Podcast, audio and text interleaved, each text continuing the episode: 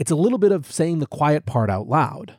On the one hand, I think it's good that the Fed is grappling with the fact that this is more than just a normal moment of inflation and may reflect a new set of constraints that should shape monetary policy going forward. On the other hand, central banks seeing their only option as using the blunt hammer of demand destruction to address it doesn't necessarily get the blood flowing. Welcome back to The Breakdown with me, N L W. It's a daily podcast on macro, Bitcoin, and the big picture power shifts remaking our world. The Breakdown is sponsored by Nexo dot i o, Circle, and Kraken, and produced and distributed by CoinDesk. What's going on, guys? It is Tuesday, November twenty-ninth, and today we are catching up with the Fed. Before we get into that, however, if you are enjoying The Breakdown, please go subscribe to it, give it a rating, give it a review, or if you want to dive deeper into the conversation, come join us on The Breakers Discord. You can find a link in the show notes or go to bit.ly slash breakdownpod. All right, friends, well, today we are going to catch up on the macro side of things. Specifically, we're going to check in to see how the Fed is talking about where they see markets right now and how markets are reacting to it. Now, when it comes to the crypto contagion story, not much has changed since yesterday. There is still a conspicuous lack of updates from Genesis and Digital Currency Group, although some amount of doom posting has subsided. Whether that's because there's new information or simply declining engagement with that doom posting, it's not exactly clear. Still, for those looking for a sliver of hopium, yesterday Messari's Ryan Selkis wrote, "I am ninety percent confident that Genesis does not need to go into Chapter eleven. That would be a strategic choice, but not a necessity." Beyond that, the most interesting follow-up to yesterday's contagion stories is a bit of bankruptcy tete-a-tete between BlockFi and F T X. If you listened to the show yesterday, you know that BlockFi filed for Chapter eleven on Monday. Well, on the same day, they also sued Sam Bankman-Fried. Their complaint is aimed at Emergent Fidelity Technologies, which is one of Sam's wholly owned holding companies. The suit is demanding that Emergent, aka Sam, turn over quote-unquote unspecified collateral, which would be interesting on its own. However, according to loan documents seen by the Financial Times, the collateral in question is S B F's Robinhood shares. Remember, earlier this year, Sam bought about seven point six percent of Robinhood, which sparked massive rumors that he was going to try to acquire the company outright. So here's the core of the suit. BlockFi claims that on November ninth, which was of course when everything was falling apart for F T X, but a couple days before its bankruptcy, Emergent signed an agreement to guarantee Alameda's obligations to BlockFi, pledging a certain common stock as a security. What it appears like from the outside and looking back was that as Sam was frantically trying to save F T X and Alameda from crumbling under their own weight, he tried to get BlockFi to chill out on calling due some of Alameda's debts by pledging his Robinhood stock as collateral. Now, importantly, earlier this month, F T also reported that based on signal messages they had seen, S B F had at the same time been trying to sell his Robinhood shares to various parties directly. Those sale attempts continued right on through signing this pledge, all the way until the evening of November tenth. However, whatever deal BlockFi thought it had was shot all to hell when F T X filed for bankruptcy. When BlockFi tried to collect the collateral, a London-based brokerage called E D and F Man Capital Markets refused to transfer it, quote, absent an order from the bankruptcy court. Now, obviously, this is a spicy little side story. It shows, one, that Sam was frantically scrambling, which was pretty clear during the whole episode. Two, that he continued to deceive or at least play loose with the truth around his counterparties while doing it, signing this pledge and then still trying to sell the stock separately as well. And third, that this is just going to get messier and messier and that basically the lawyers are the only winners from this bullshit bonanza. Anyway, let's talk about some broader market stuff now. Here's how I would sum up where things are. At the last F O M C, Fed Chair Jerome Powell intimated that the terminal rate might have to be higher than they had previously thought. That made markets sad. However, then we got a lower than expected inflation print, right as F T X was collapsing. This made markets happy. Although, of course, none of us in crypto got to enjoy that. Now, we haven't had a chance to dig into this inflation print very much, but there are some reasons to be suspicious of just how encouraging the story is. Specifically, there are some base effects in terms of how things are calculated around healthcare costs that may be responsible for a lot of the dip. But I digress. For the purposes of this story, markets were happy. Then we got F O M C meeting minutes from that previous meeting, and there was some more room for optimism because it seemed like there was more debate around the terminal rate than Powell's comments had made it seem. So that was the state of play coming into this week. Now, previously, at this point in the micro cycle we've seen all year over and over again, the Fed would trot out a bunch of speakers to say some version of, hey, don't get too far ahead of ourselves. There's still a lot of work to do, et cetera, et cetera. So is that what we got? Speaking on Monday with MarketWatch, Federal Reserve Bank of Saint Louis President James Bullard said that financial markets are underestimating the chances that policymakers will need to be more aggressive next year to tame inflation. He said, quote, markets are underpricing a little bit the risk that the F O M C will have to be more aggressive rather than less aggressive in order to contain the very substantial inflation that we have in the U S. Bullard confirmed his view that the Fed would need to take interest rates to at least five percent and possibly as high as seven percent in the coming year. Quote, we've got a ways to go to get restrictive. Now, many noted that this was the same phrase that his colleague Fed Governor Christopher Waller used a few weeks ago, ways to go. Bullard's view was that rates would have to stay restrictive for all of twenty twenty-three and twenty twenty-four, given the historic behavior of inflation, which often has come back stronger as soon as the Fed backs off. The Fed has already hiked its policy rate by three hundred seventy-five basis points this year, which is the fastest tightening cycle since nineteen eighty-one. Speaking on how aggressive the Fed should be moving forward, Bullard said, I do think that the fact that the labor market is so strong gives us license to pursue our disinflationary strategy now and try to get the inflation under control right now so we don't replay the nineteen seventies where the F O M C at that time took fifteen years to get inflation under control. If you've been listening to this show at all for the last couple months, you will see the same themes that have come up over and over again. One, we don't want to fall into the traps of the nineteen seventies where they took their foot off the brake too fast. And two, given how strong the labor market seems, we don't feel any need to stop tightening anytime soon. Now, when it comes to whether he expects a recession, he said that his base case was slower growth, but not necessarily recession. And hawkish though Bullard was, he also said that he would defer to Powell in choosing how much to hike meeting to meeting. Many in the markets interpreted this that he's going to get behind fifty basis points instead of the seventy-five basis point hikes we've had for the last few meetings, if that is ultimately what the decision is. So that's our first Monday Fed speaker, but were there others? Indeed, there were. In fact, no less than four speakers came out on Monday. Fed Bank of Richmond President Thomas Barkin was on Bloomberg. He gave sort of a mixed review of where things were, saying that he thought the pace of increases might need to be slowed, given how aggressive they'd already been this year, but also that the peak may need to be held for longer at higher levels. This obviously reinforced the message that had made the market sad at the last F O M C. He said, quote, I'm very supportive of a path that is slower, probably longer, and potentially higher than where we were before.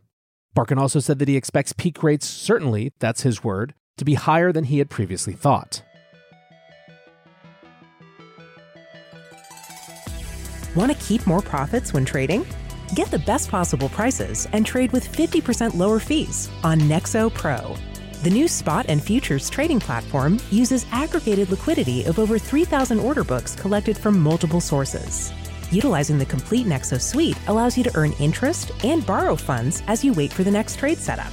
Visit pro dot nexo dot io.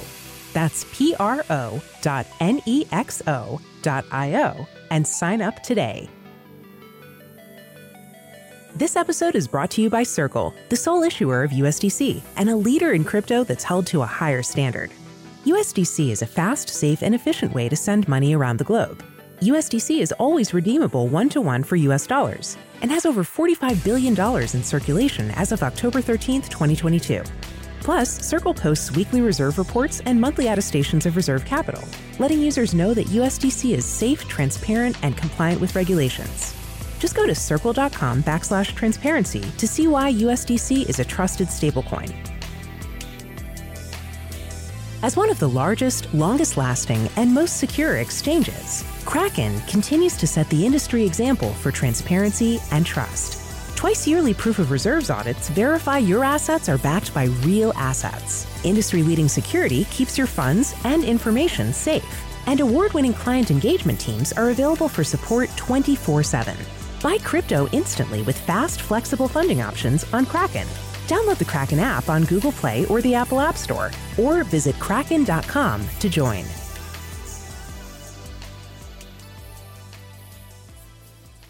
New York Fed President John Williams spoke at an event for Economic Club of New York and also reinforced that the Fed's expectations of the difficulty of taming inflation had increased up since September. Quote, stronger demand for labor, stronger demand in the economy than I previously thought, and then somewhat higher underlying inflation suggest a modestly higher path for policy relative to September. Not a massive change, but somewhat higher.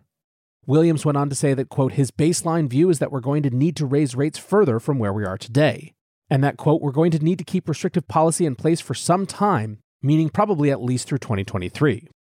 Cleveland Fed President Loretta Mester did an interview with the Financial Times that was also published Monday and reinforced that we're nowhere near a pivot. The Financial Times asks, what specifically do you consider compelling enough evidence to, let's say, consider pausing the rate rises? And how does that compare with the threshold for cuts? Mester responded, I don't think we're near a pause. Given we're beginning to move into restrictive territory, we have the opportunity to slow the pace of increases and evaluate the effects and make sure we're being very diligent in setting monetary policy to return the economy to price stability, but also judicious in balancing the risks to minimize the pain of the journey back to price stability. We had one good October C P I report. I would need to see several more of those and more moderation and perhaps even a reduction in core service prices. And we also have to see better balance in the labor market. Right now, there are signs that labor market conditions are moderating on the demand side, but we still have pretty high wage pressure. We need to have more evidence coming that things are moving in the right direction. It's very easy to be caught out by the good news, but we don't want wishful thinking to take the place of really compelling evidence. The costs of stopping too early are high. We want to be very diligent about this. So as you can see, this is a pretty unanimous message. Kerberos double oh seven wrote today, Powell sent not one but four officials to give a unanimous cautious warning tone on the December F O M C. In summary, there's no imminent slowdown, definitely no pivot in sight. Black Lion C T A writes, I've never been a huge Bullard fan, but if he is a stalking horse for Powell's Wednesday remarks, it is going to make Jackson Hole sound like a tea party. Now what he's referring to is an upcoming speech at the Brookings Institute on Wednesday, which will be nominally focused on the labor market. The speech, which will be one of the last speeches delivered by a Fed official prior to the December F O M C meeting blackout period, is tipped to be used to reinforce the message delivered by other Fed speakers recently. This message appears to be that the Fed will slow its rate hikes, only delivering a fifty basis point hike in December, but that this should not be viewed as a pivot or the Fed abandoning its fight against inflation. Julia Coronado, the founding partner at Macro Policy Perspectives, said, quote, he's probably going to use the speech to be hawkish and describe the dimensions of imbalance in the labor market, and that this could be, quote, a reason that they need to be committed to a tight policy for longer. Now, there are some disagreements in how to interpret all of this.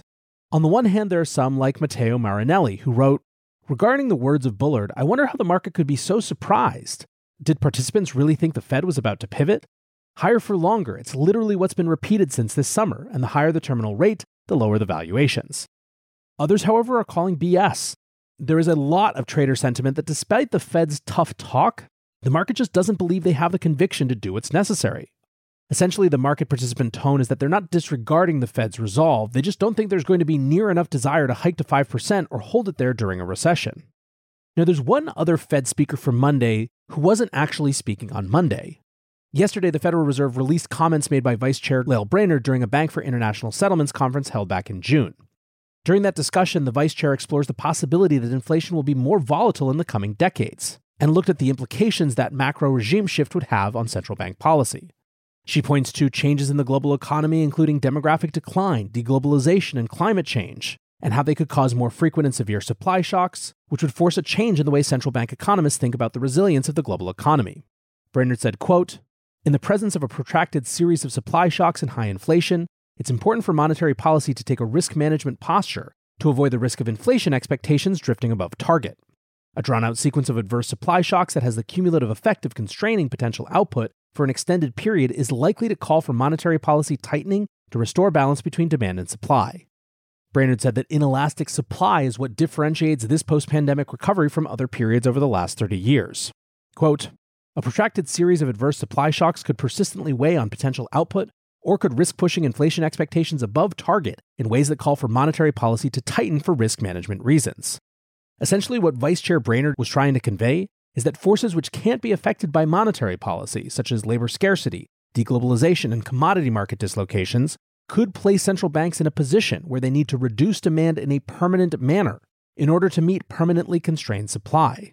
The alternative to this forcibly reduced standard of living would appear to be much higher and more volatile inflation alongside shortages. So I think this speech is really notable and probably worth even more time than we have today. It's a little bit of saying the quiet part out loud. On the one hand, I think it's good that the Fed is grappling with the fact that this is more than just a normal moment of inflation and may reflect a new set of constraints that should shape monetary policy going forward.